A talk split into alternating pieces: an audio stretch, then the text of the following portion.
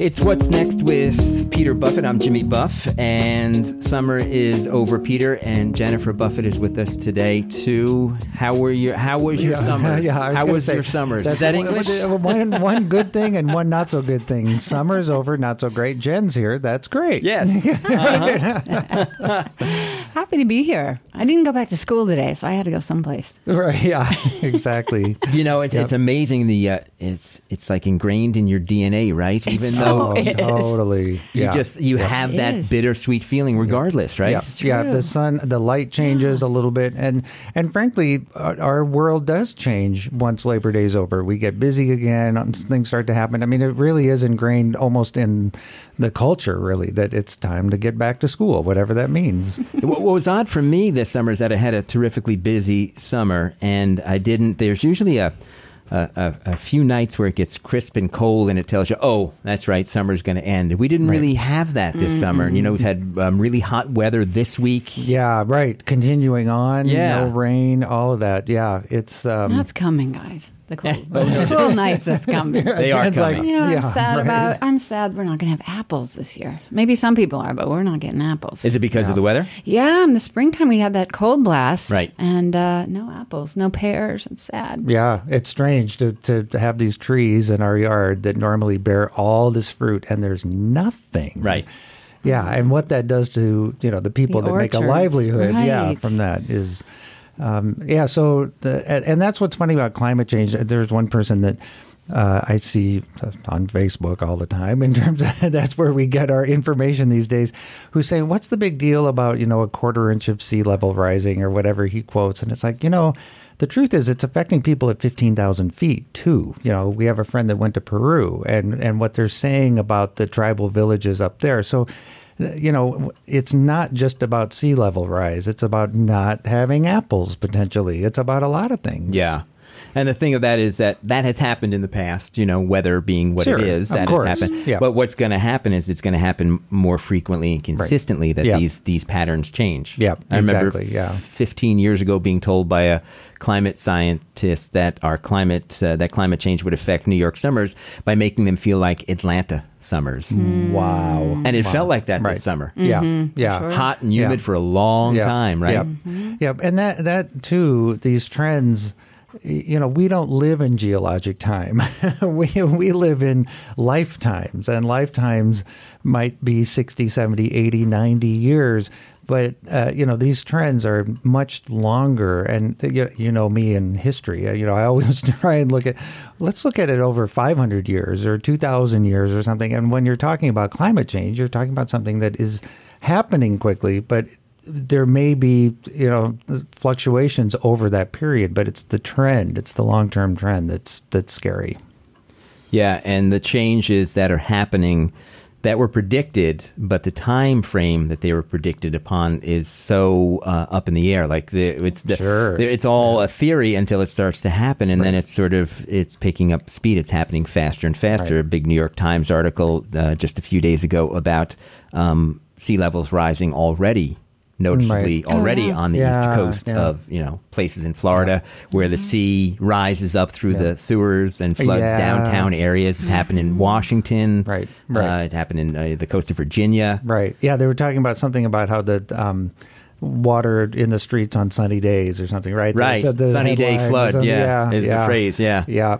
Yeah, hmm. it's it's wild, and and that speaks to anybody in the music business understands what a feedback loop can do, and how unpredictable they are. And I think that's what well, I know that's what's happening is these feedback loops start to happen, and people can't ex- exactly predict how, when, where, and and what the result's going to be. But we know that when it happens in audio, it hurts. Right, exactly. and I think it's going to hurt in other You ways. know, I saw a feedback loop of the tomatoes, and I was just talking to Peter's father's wife yesterday in Nebraska about her tomatoes, and it's like, are your tomatoes sort of leggy and like this and like this? like, yeah, yeah, you know, it's like it's so the feedback loops and the apple trees Sure, and the tomatoes of and the, places. the Yeah. water levels everywhere. Yeah. Yeah, and and the the fact you know what we do with what happens in, in the future is really where we're at now because it's almost it's almost beyond Yeah. um, the ability to do something. And as we see in this political season, the ridiculousness of people who are still denying climate change. It's going to start to get,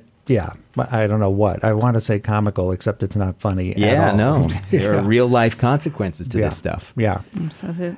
You know, I look at our, our, you know, our boy is seven and a half, and I wonder what world he's going to be in. What is he growing into? You know, Right, it's a common theme for me. Yep, Because yep. I don't mind warmer summers myself, personally. I- right. you know, no, exactly. Working for us. I was down at gonna- Kingston Point Beach a bunch this summer, and the water was perfect. Right, You know, yeah, even the yep. ocean on Long Island this summer, where it can be chilly, uh, you know, through into deep August. By late July, it was a, you know, I'm, Yep. uh, but what are we? You know, what are they going to do? What are Yeah, exactly. And you know, it's funny. I posted this um, fairly well-known quote: um, "We don't uh, inherit the the world from our parents; we borrow it from our children." And I put that on Facebook with a, a comment about some things with the tar sands and the pipeline and all these things. And this guy shot back. It's like, oh, you know, don't give me bumper stickers. Uh, You know, don't give me platitudes. It's like, actually, this is just truth. Yeah, and, right. Yeah, and it is. In two What are the kids gonna? Yeah, Yeah. yeah. Um, And what are we going to give them to prepare them to be Yeah. a little more sensitive or flexible and deal with all the changes and be able to be creative and work together? You know, what are we going to do for them? Or are we going to just ta- tell, teach them that they need to compete, which is what I feel like schools do? Yeah. They get you can't make mistakes when you're in school, otherwise you get a bad grade. Well, how do you learn? Yeah. you Yeah. bumble around and make mistakes. It's just so bizarre to me. It's Right. upside down. And that curriculum, you know, it's uh, the first week of school for, for kids was this past week, and you know, what is that? Does that curriculum change at some point in the future and Uh-huh. start to reflect the the real life skills that you're going to need to deal with things like whatever comes? We don't know what we're Yeah. teaching for. Right. You know, your son in 15, 20 years, what is this? The world's going to be so different. Yeah. Yeah. So, what do we give our kids, you know? And also, I've met your son. He's a wonderful, beautiful seven and a half year old young boy, and he's very sensitive and aware. And how do we keep that alive in kids as well, especially yeah, boys? Totally. Oh, yeah. Uh, education has to change because the internet has now Mm. given us all the information we used to have to memorize at our fingertips. So there's there's you know the the whole framework has to change. I think, and Jen, you Mm-hmm. Purpose saw some examples of that that was really good where. A lot of the Hmm. Well, it's happening. it. Yeah, no, it's happening where where a lot of the assignments and things like that. They'll say, go home and, and, and watch this on the internet, watch this great lecture, or talk, or documentary, or whatever it is. Get that information, and then the kids come to school and work in groups on applying what they learned, right? On, on application. That's a different kind of Yeah, use, and makes a lot of sense to me. Why should the teacher be up there when you can get like amazing things on the internet? Get that information, synthesize it, and but then learn how to do something with it. Yeah. Or learn how to be active in your community or pull other folks in or whatever. That I think is a kind of a really interesting way to think about morphing what happens at school. yeah. And opening, you know, kids to the to a sense of wonder and exploration is Yeah. going to be really important moving forward because there's going to be a lot of improvisation that takes place. Yeah, Good for word. sure. Good exactly. word. And that's imagination and working together and realizing that somebody might bring one. You know, this is my whole thing about polytheism. You know, the whole idea of all these different gods carrying these different things. Well, that's us. We all carry some superpower, some special quality we have, and if we work together. Uh, you know, we can have imagination and, and, and come up with with uh, solutions that nobody could have on their own. Right. Essentially. Yeah. Yeah. And you look at the history of of, um, of dealing with issues. It always takes imagination. Yeah, it always takes absolutely. Oh, yeah. imagination Yeah. to deal with things and and Yeah. to come up with whatever's necessary to deal with whatever at hand. That's Yep. one Yeah. of our greatest gifts as a human being. Right. You know, you hear about, I've been reading a little bit about sort of this AI movement and, you know, like, well, we'll fix everything with nanobots and technology and everything, but it scares me to death. Yeah. Yeah. And what, where's the imagination in these things? If, if life becomes more mechanized and nanobot and all of that, what, I don't Yeah, know. where's the where's the humanity? Where's the humanity? And that's the challenge is you'll Right. you'll start to lose the humanity in this, and, Right. and all these things that seem like such great ideas when we were growing up and watching the Jetsons. Right, exactly. Yeah, but George wanted to get off that thing and he couldn't. Right. Right. Yeah. that, that was the ultimate takeaway. Right, but there was a generation growing up thinking that if you put your your your token from the future into the machine and you got a uh, a food substance that had no color, no texture, or anything, Right. right? There was, Right.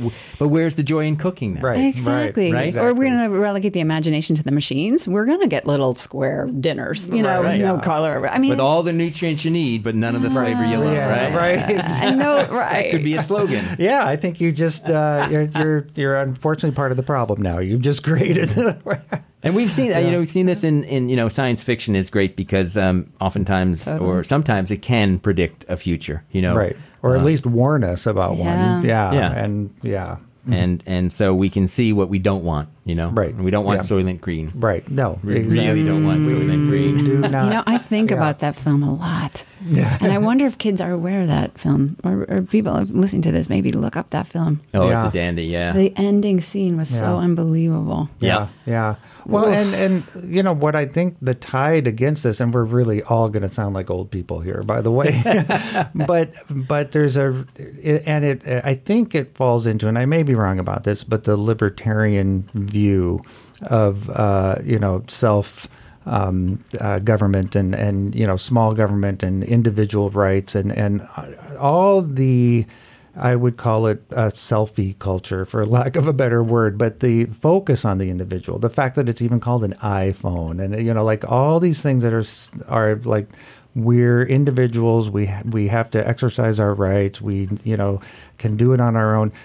We're social creatures, you know, and so when I see younger people so enamored essentially with themselves. And you go on Instagram and you see every picture is of the person in the place you know and and it's it's really working against us in terms of how social we're going to have to be and how integrated in terms of working together and recognizing we all have these important things to bring to the group. And so that's what I'm worried about is that the, the kind of underlying consciousness that seems to be coming through is so self oriented when you know we need to be group oriented. Right, but it's also self the construct that the self makes like and puts up online, which is not you know. So there's so many kids they probably look amazing on Facebook and all their social media, like wow, what a kid, and they're probably mm-hmm. alone, lonely in their bedroom, Right. not with no one to talk to.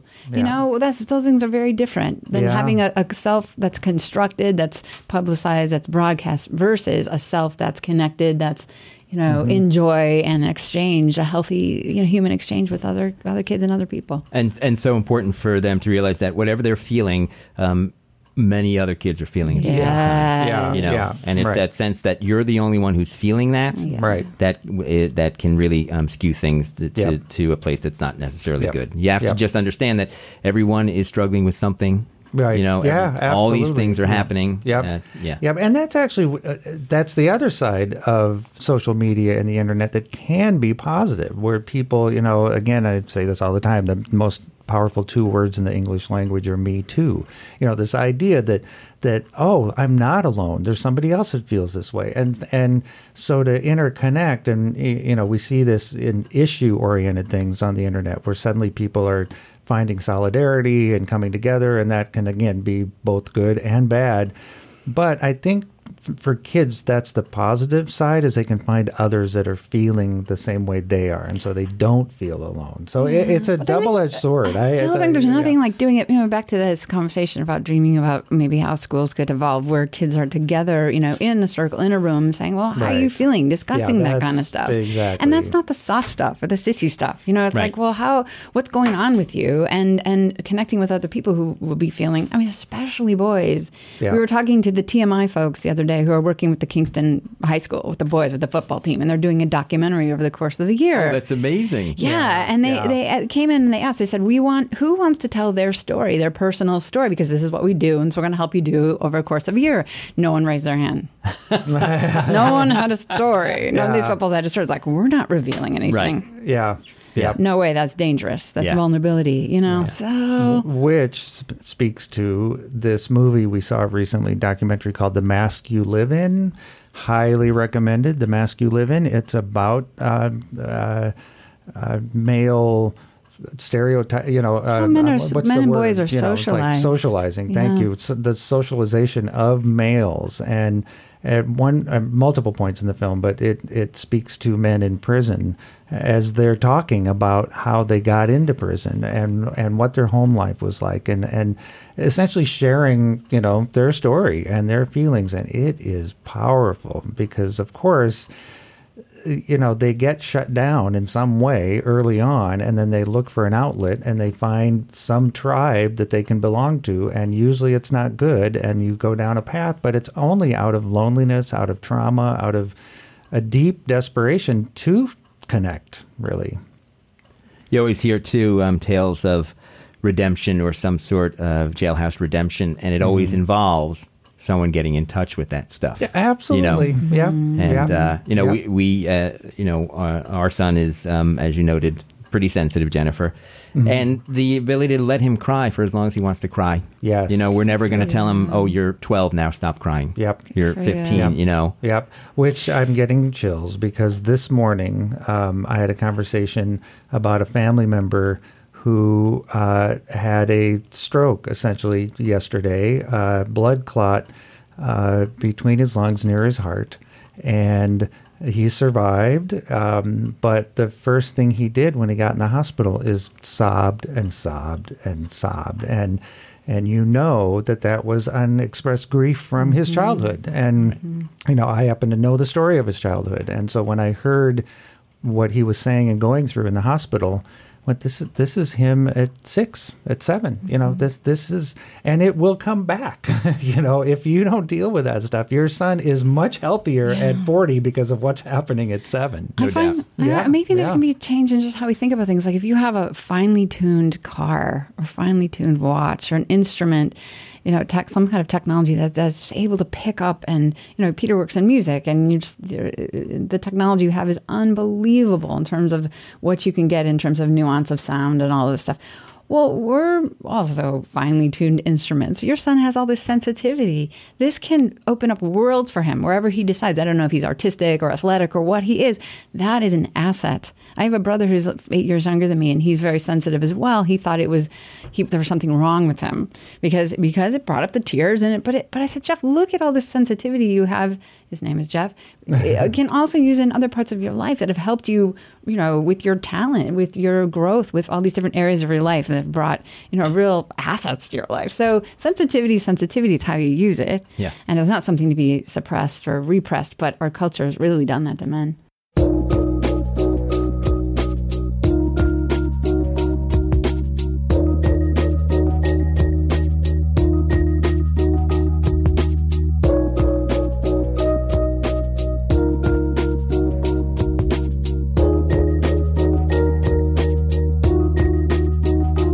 It's what's next with Peter and Jennifer Buffett. I'm Jimmy Buff, and the thing is getting through the period from maybe now mm-hmm. until early 20s, right? That's the Yeah, time where it really yeah. gets, you know, Yeah, when peer pressure kicks in. Yeah, When you start to, like, when my son doesn't want to bring his teddy bear anymore Right. because other kids might make fun of him, you know, and he gets aware. And it's remarkable to my wife and myself to see him pick up on that somewhere, you right? know? Isn't that incredible? Because the parents are clearly the most important piece of the you know behavioral puzzle in terms of shutting things down in this way or that. But you're definitely not the only piece, right? Right. They're in school. They, I, as I said, because I have grown children, and you know, the minute they spend the night at someone else's house, all bets are off. It's like, wait, you can eat that for breakfast. wait, you can watch that on the television. You, you know, like it just. Right. And so, yeah, the you know the things they pick up and and sort of the power of the particular person, right? So if it's the popular kid in school and they're going this direction, then everybody thinks, well, that's the way to go. It's it's complex.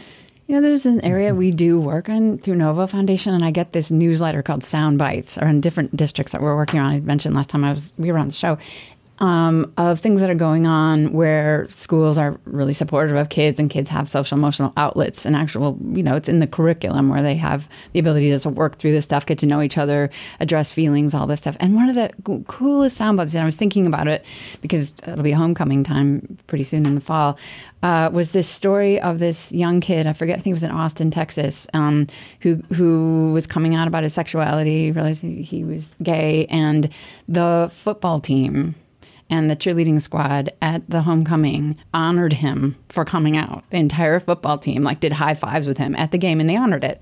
And they weren't making fun of him. They were embracing him. Right. They were celebrating him. Right. I thought, God, things can change. Yeah. right. Yeah. Yeah. yeah. That's hopeful. and that's you know, and there's been um, in this current election cycle, there's this huge pushback against PC, right? PC, they're Yeah, I "Oh, know. it's too much, it's too much PC. But that's that's the that's the positive effect is that when kids grow up with things that are okay, they act that way. Right. They grow up that it's not a big deal. If some, Right. someone's sexuality is no big deal anymore, Right. It's just no big deal anymore. Yep. Exactly. That's how they'll that behave. Can be dropped. right? Exactly. Yep. Yeah. And you know, um, you know, my, our uh, you know our children are going to grow up. Chil- children in this generation are growing up with an African American already president, Right. and Yeah. um, most Yeah. likely, fingers crossed, uh, our first female president Yep, coming yep, soon, right? And so that will be a no-brainer to them. It won't right. be, and it, it won't be anything unusual And for when we go forward. Exactly. And to think, okay, so he's been in office for eight years, Yeah. right? And so the thing to remember, again, like you were saying about the importance of this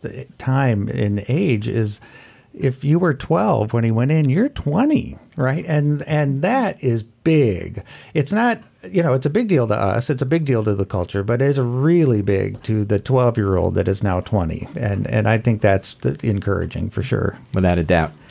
It was. Um, did you do anything uh, summer wise? Uh, any kind of uh, reading, any discovery of yourselves over the weekend, uh, over the summer rather? Um, did you come up with any, come across any new ideas or any new phrases or sayings that, that really stuck with you? One that stuck with me was the. Uh, it's a uh, uh, uh, uh, maxim for the health insurance for the health industry rather, not the insurance industry, but for doctors.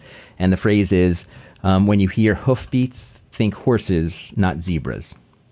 Okay. And th- th- unpack that one for me just a little bit. that what seems to be usually is what is. Oh, uh, yes. If it Oh, sounds like nice. horses, it's, It's probably, probably horses. horses. It's not. like it's it. not a zebra. It's not something Right, exotic. right. You know. Yeah, yeah. And for me, that helps me um, maintain a, a step in what we call reality, what we deal with, what we Right. are calling reality these days, right? Yep, yep. And it's important because then you can deal with things on their face Right. you know Yep. and it, there's this whole great um, sort of gray area around you know who's going to be president and these ideas and things but when you get Right. down to it to the actual reality of it there's no ideas there right Right. one ha- Yeah. one side Yeah. has ideas exactly. one has none Right. Yeah. Right? Yeah. Exactly. And that's interesting because the book I just finished was uh, called an introduction to non-obvious sociology. So it's the opposite of that. It's Uh-huh. like because because he's a sociologist and he said most everything sociologists talk about are obvious. Right. and, and so why do we even need the field? But he said there are non-obvious things. And and it it reinforced what every book i've been reading lately essentially says because sapiens was a book that i loved that i've read i think at the beginning of the summer and and, and a few others that all are saying the same thing and that is that we as humans are making it all up we live by agreements. Even the words we're speaking now, we agree on what they mean. Otherwise, they wouldn't matter. They wouldn't, you know, there, there would be nothing behind them. And and that we hold these agreements in place around rituals. And he said, we, we do rituals every day. I mean, just, uh, you know, try this at home. You know, talk to your best friend and don't say goodbye, right? Just walk away. There are rituals embedded in so many things that create trust, that create, uh, you know, a, a, a deeper agreement around what certain things mean. And Social cohesion. yeah, it's really. social cohesion, eh, absolutely. And of course, religion plays a big role. The economy plays a big role. The dollar only works because we all trust that it actually is going to. I mean, and it it speaks to uh, the tenuousness, you know, which of and this election cycle is showing it too. It's like, wow, there's all this fear uh, that that uh, one of the candidates has seemed to bring up in particular uh, that was always the, you know he, Trump has just uh, exposed something that is in the psyche of the country right? And and and the most effective tool against agreements and ritual and everything else. It's the fear that somehow someone's going to take them away, that somehow they don't mean anything, that all this stuff is actually smoke and mirrors. Well, in fact, it is smoke and mirrors, and and uh, so what's the, what's the social cohesion that will take us into the ne- you know coming years and decades and centuries? And- There's that thing where we need imagination again. Because sure. if we had something, and just because we've invested our time, energy, like this is the way, like our money system. I read a book um, called The Future of Money by uh, Bernard Lietaer, who's a currency, uh, monetary expert, policy expert. And he said, listen, we have this monocropped one mm, form of currency that's debt based that everybody has to comply to. And, and it's ridiculous that we think that everything in our, our economic reality and all our needs would be solved by this one structural currency. That's ridiculous. Just like uh, I think of in terms of monocropping, you don't just eat like one corn like corn. You have to have a variety of things in your diet, right? And and they serve different needs and different purposes. And in the past, this book talks about we've had different kinds of currencies before. We've had local currencies. We've had different modes of exchange because currency is energy. Think about it; it's a current um, of And- energy and, and- exchange and and, there's the flow. Hudson Valley Current, and we have the the. Hudson Valley Current, by the Right, way. And we're going to be talking to Joe Concra at some point um, from O Positive, and it's like this other ways that we can exchange uh, in an abundant fashion. Um, goods and services and different ideas and things like that. So it's just really a failure, of, I think, of imagination right now. We have an opportunity where we're hitting a wall, and um, which is a crisis, but also an opportunity. And that's what crisis, um, on most crisis is. It's an opportunity to do something different. So hopefully we will.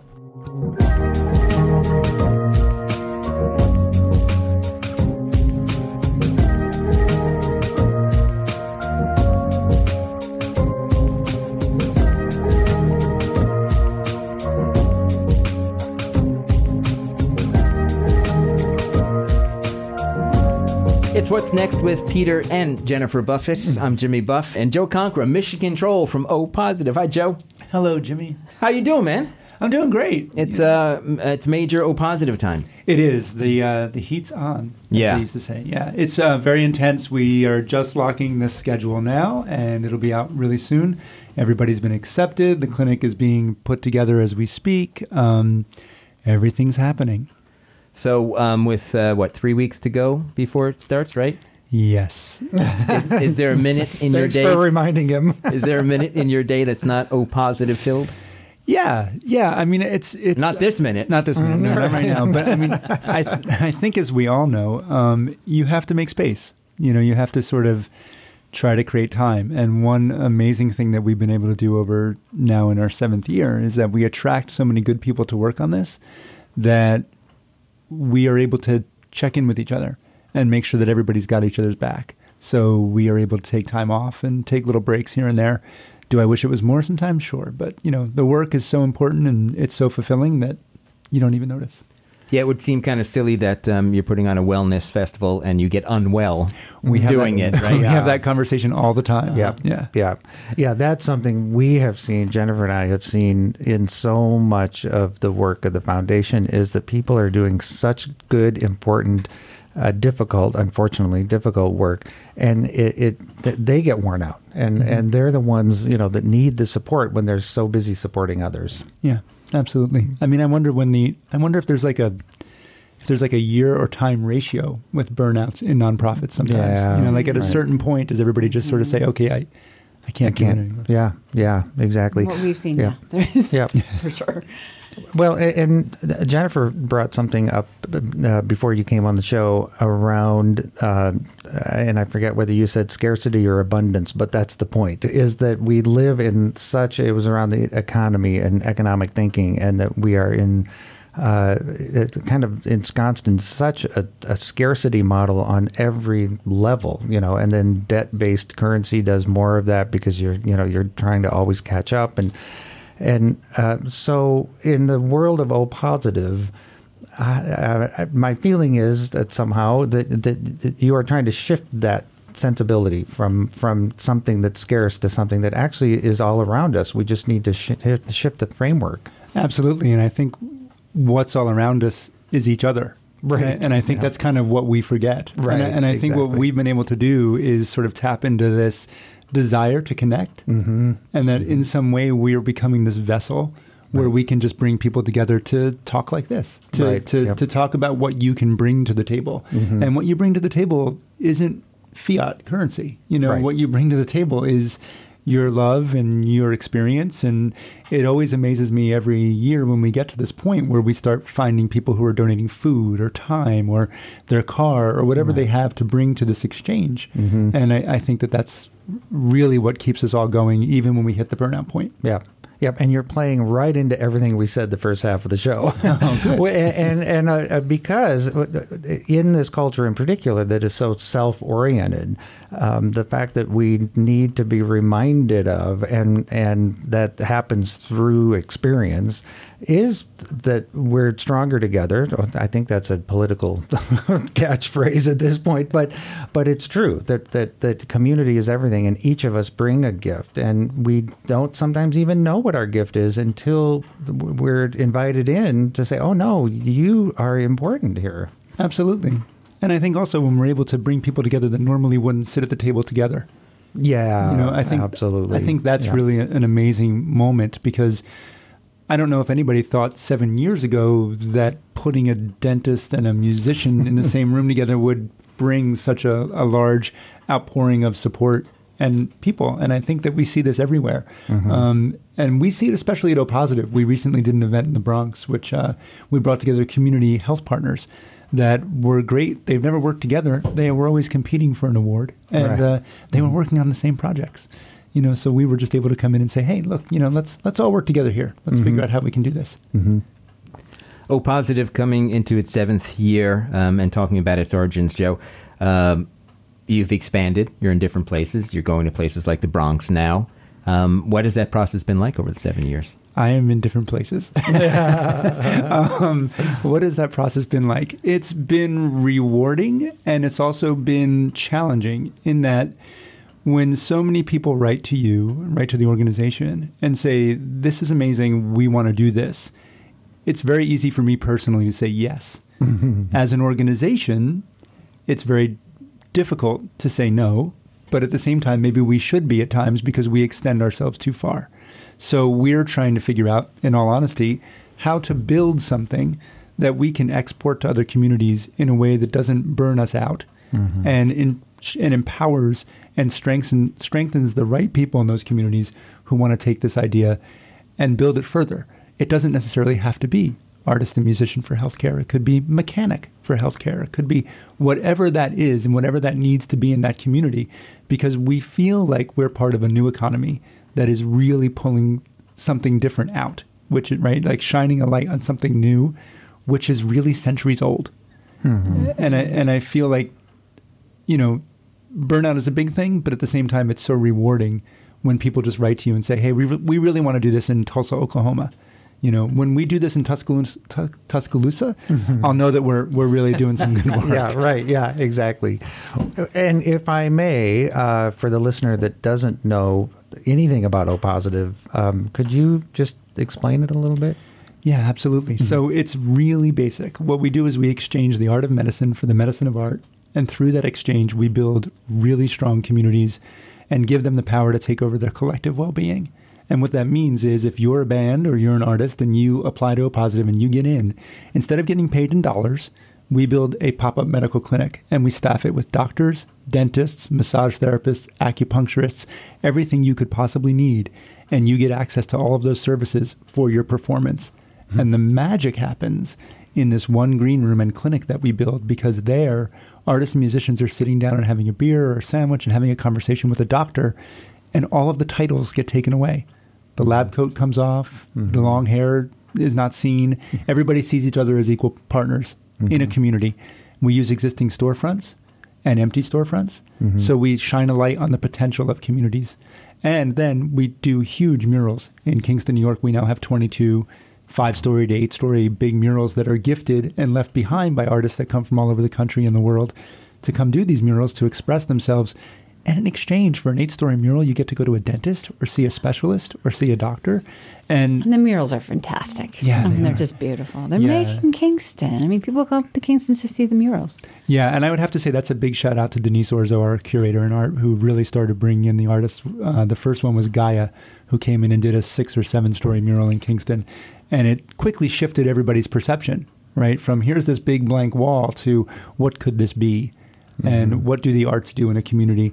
So, you know, now we're being sort of asked how we do this. So we're building programs to teach other municipalities how to do this and use the arts and culture in exchange for care, not just to shine a light on who's there, but to maybe talk about the economy in that mm-hmm. neighborhood and mm-hmm. what exchange really is and what value really is and what gifting things really is. Yeah, that's fantastic, and it it goes back to I think Jennifer's phrase around changing our world from one of transactions to relationships, which is something we are so deeply off on and in fact is centuries old. That's the other thing is you know you even a hundred years ago if you asked someone you know what they thought of the economy they would not know what you were talking about. I mean the economy was not the, the the kind of frame that we have today at all. And uh, and so to, to bring us back, uh, someone calls it the archaic revival, you know, to bring back uh, these ideas that as a species we've always lived with, and it's only very recently um, that we've been kind of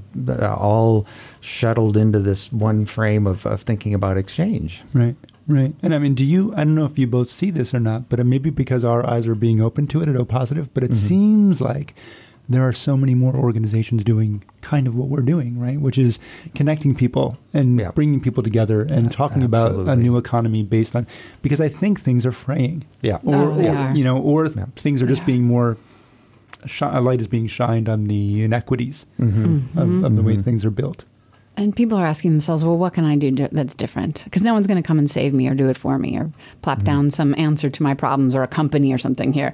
What, what's here in the community and how do we get to know what's here and lift up what's here and connect what's here? I mean, we're seeing that a lot. Mm-hmm. But people are also exhausted. They're in that competitive frame you were talking about. They're just so used to being competing with one another. And we actually we're involved with different local groups. But I was at a convening in Colorado a couple years ago, and they they convened all these people that were about local first organizations and whatnot. And there was a group from um, France, somewhere in France, there. And I thought, well, this is interesting because I thought this was more of a, a U.S. based group. And I said, why France to me is like you guys have this down, this localism, the local culture, the village life. And they said, you know, it's shifted so much because of the modern age that we were competing. And I said, well, well why do you, why did you start a local first organization? They said, because we were lonely. We were tired of competing with one another. We were lonely. Right. Right. Yeah. So basic. Wow. Yeah. so Yeah. basic. yeah yeah and it is again we're we're it, it seems like on the one hand technology is is putting us all behind screens and and more disconnected.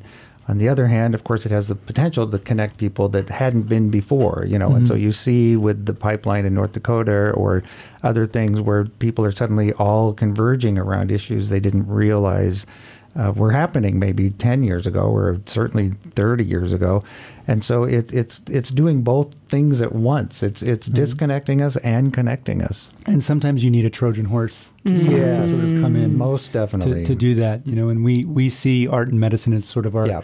our Trojan horse into the um, connections of healthcare, Mm-hmm. you know, as a way to sort of get into a system and find the places where we could do our best work. Yeah. And Yeah. and I think that I think that that's important, no matter what the cause is.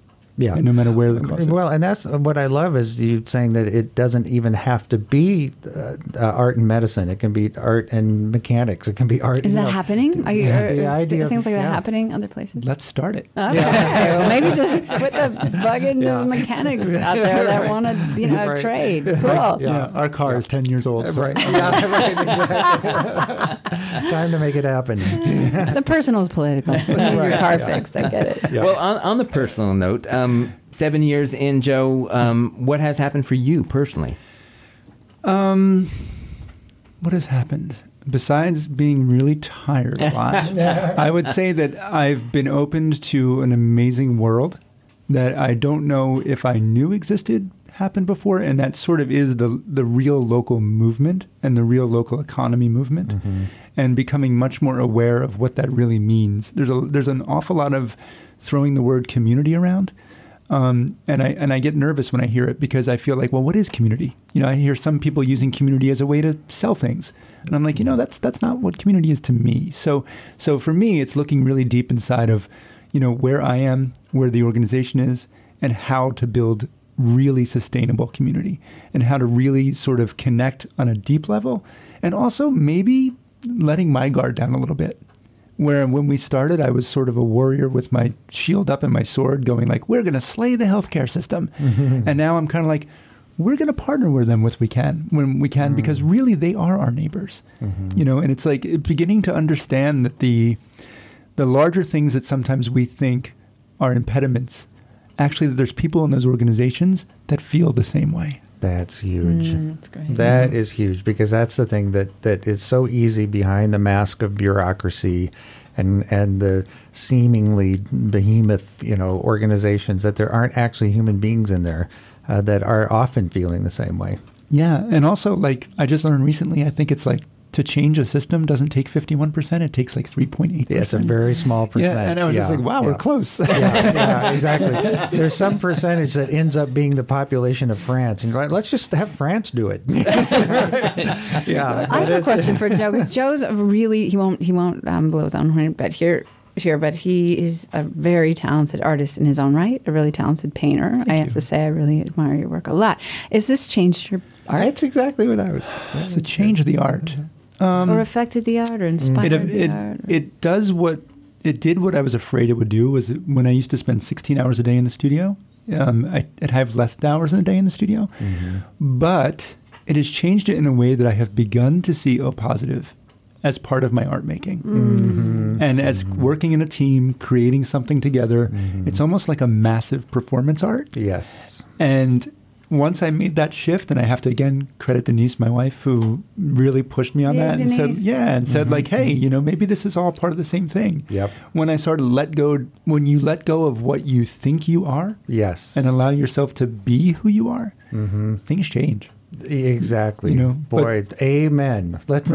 Can you repeat that, please? no. yeah. No, but but it's true That's so because true. that is true. uh, Talk about the personal being the political. That is true both personally and then on the larger scale. When I when I hear these "Let's make America great again" and all these things, it's like, but w- what are we? What do we want to be? What were the aspirations?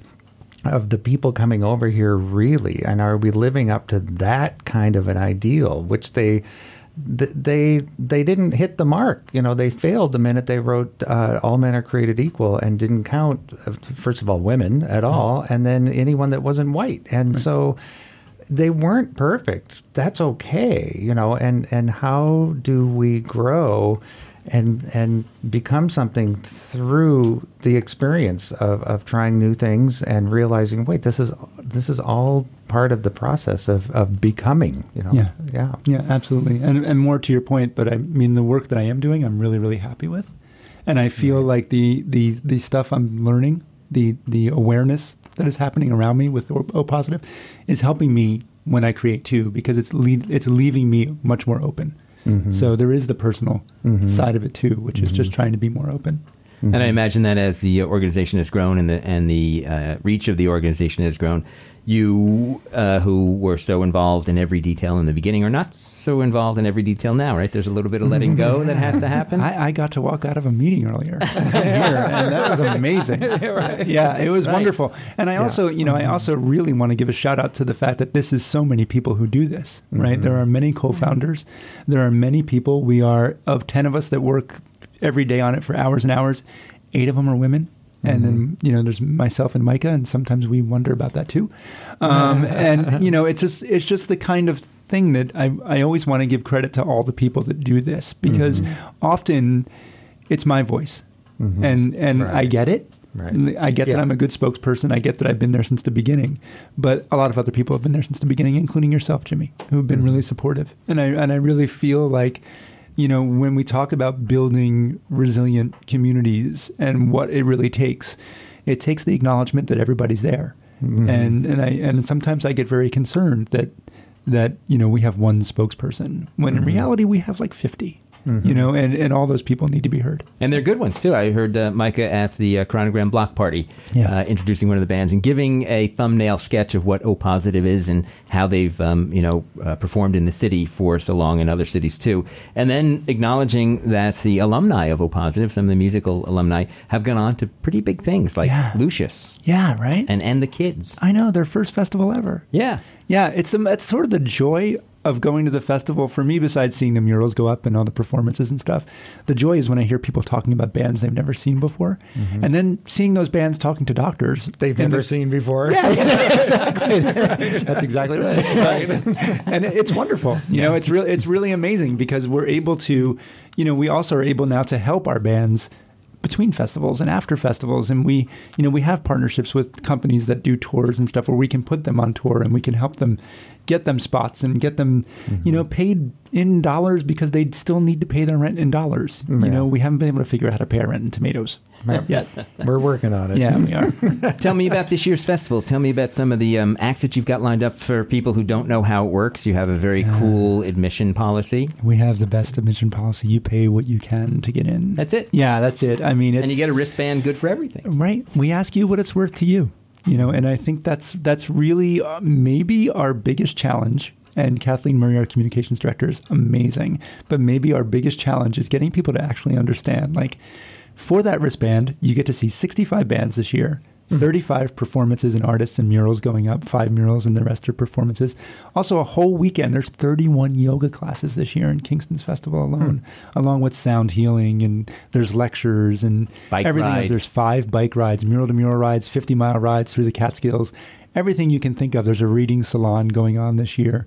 Um, we just have so much because of the abundance of people wanting to give. Mm-hmm. So when bike stores come to you and say, "We want to be part of the festival. What can we do?" We say, "Add a bike ride." So it's it's sort of becoming this thing where we've always said, "Better not bigger." And we're not really physically getting that much bigger. We've moved into Midtown Kingston a lot more, and there's some storefronts there we're going to be using this year. But really, we're not we're not bigger. It's a very intimate festival. We want to almost take the word festival out of it because it mm. denotes like twenty thousand people in a field, Right. and this is more like three to five thousand people in a neighborhood you know and discovering a neighborhood and discovering your neighbors. And and that's what's so special so that what's it worth to you really we put it in the we put it in our the person who comes up and we say what, what do you want to give us? And it's it's phenomenal to see what people give. Yeah, that's what's uh, what's so wonderful. I think has and it's being proven more and more is to give people the opportunity to be a part of something and feel connected, and and then show their appreciation for it. That works. You know, again, people come to you and say, "How can I be a part of this?" And then people show up, and and I'm not sure the success last year of the pay uh, what you can. Uh, economics of it for you, but I think it's it was better yeah, Yeah, it was the first know, year we did it and we, we raised our we raised our receipts at the gate i do want to can i can i announce something really exciting Absolutely. All right, this, Yes. this is it. First time out. I didn't even ask Kathleen, but I think I can announce this now. we work with the Institute for Family Health, which is based in Kingston but has 100 clinics between New York and Albany. They have three teaching residencies Albany, Brooklyn, and Kingston. This year, we are going to be announcing, and I'm announcing it now, that um, all of our alumni and all the artists and musicians who come this year will get an access, O positive access card to the Institute for Family Health, where they can pay what they can and not be turned around for all the care year round. Fantastic. So we're becoming a year-round Wow. clinic That's now in a way with our, with a partnership which already existed, but never they never made the connection to make the connection, and we never put it mm-hmm. together. And we've used our doctors. Dr. Marchesevsky is our lead doctor in our clinic, and he he runs the institute there, and it's just so heartening because.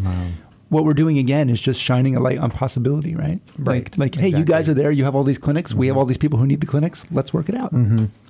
And and that's such a great way to describe it is shining a light because it's really all you can do. You can't make someone do anything. I mean, not without mm-hmm. force, basically, mm-hmm. but you can shine a light somewhere and say, "This is you should know this is possible." And then and then the partnerships are made, or they aren't. But but you know when they are, it's real. It, Yeah. it, it's it's a real thing. And they last. Yeah, Yeah, yeah, and yeah. I mean, so what happened with Obamacare. We experienced for all the years of that, Mm-hmm. you know. And it's just like, do we have to wait for it to be legislated and fought over, and how it's going to be done, and will we have access? You know, could we come up with something else? And I love this as a grassroots movement to say, you know what, well-being is important, C- community is important. Coming together in unity is the the definition that I like. You know, around making sure that people are well and healthy and taken care of, and that there's enough to go around. right So and, and sharing all of our resources so that Yeah, can happen right. i think Yeah. that i think that's mm-hmm. what's so vital is you know yes there is the affordable care act and mm-hmm. yes it's fraught with a million problems but we're going to see that a lot of